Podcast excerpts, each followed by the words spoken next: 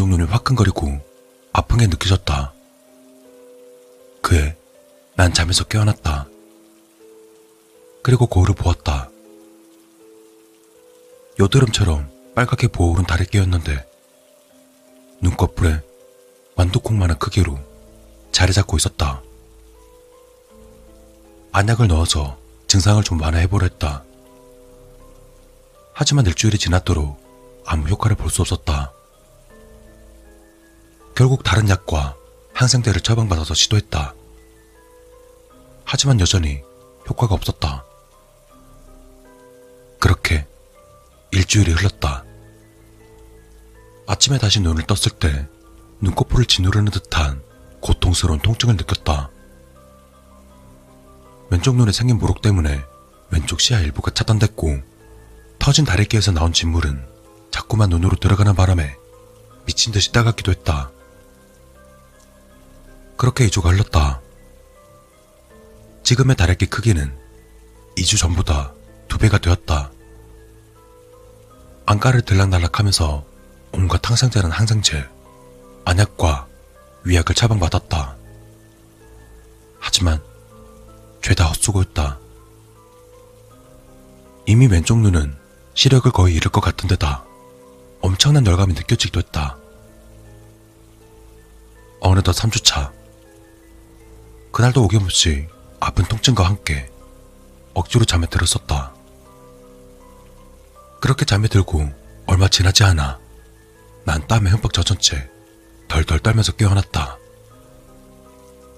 왼쪽 눈이 미친 듯이 화끈대던 탓이었다. 따뜻하고 축축한 액체가 내 왼쪽 볼을 뒤덮고 있었고 굉장한 악취가 콧구멍을 찔러댔다. 썩은 달걀과 커피 혹은 플라스틱 태우는 냄새에 버금가는 것이었다. 난 침대에서 뛰쳐나와 거울 앞으로 달려갔다. 그리고 거울에 비친 나를 바라보는 순간 속이 뒤집히는 느낌이었다. 세면대 앞에서 몸을 덜덜 떨면서 모든 걸 개어냈다. 내 왼쪽 눈이 있어야 할 곳은 붉은색 구멍만 있었다. 아니, 검정에 가까운 검붉은 구멍. 그 구멍에서는 하얀 고름이 흘러나왔다. 얼굴이 끈적하고 화끈댔다. 다래끼는 사라졌지만 동시에 내 왼쪽 눈도 사라졌다. 머리가 무겁게 느껴졌다. 머리가 무겁다고 느끼는 건 내가 많이 약해졌다는 것. 노란색 화장실 타일은 빨갛게 보였다. 그리고 이 화장실의 방향제 냄새 역겨웠다. 무릎이 휘청댔다. 주먹이 펄해졌다. 머릿속이 하얘졌다. 이 상황을 도저히 이해할 수 없었다. 그러다 난 정신을 잃고 바닥 쓰러졌다. 그렇게 얼마나 쓰러져 있었을까? 오른쪽 눈에서 간질거리는 느낌이 들자 정신이 번뜩 들었다. 공기가 내 얼굴을 때리는 것을 느끼며 몸을 일으켰다. 그때 단단한 무언가와 부딪혔다. 아니, 누군가와 부딪혔다. 열감과 통증이 느껴지는 오른쪽 눈을 뜨자 나를 마주보는 회색빛 얼굴이 보였다.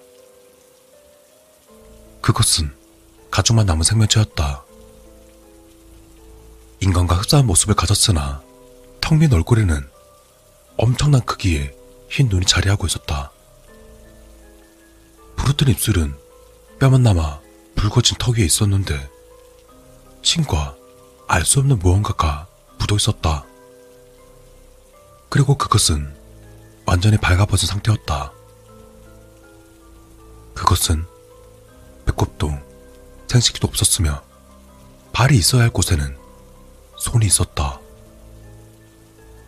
난 소리를 지르려 입을 열었지만 그것이 재빨리 벽을 타고 화장실에 딸린 작은 창문으로 도망가는 것을 보자 숨이 턱 막혔다. 허겁지겁 몸을 일으켜 거울 속 나를 확인했다. 왼쪽 눈은 이미 사라졌다. 헌데 오른쪽 눈에 여드름처럼 빨갛게 부어오른 다래끼가 완두콩만한 크기로 자리 잡고 있었다.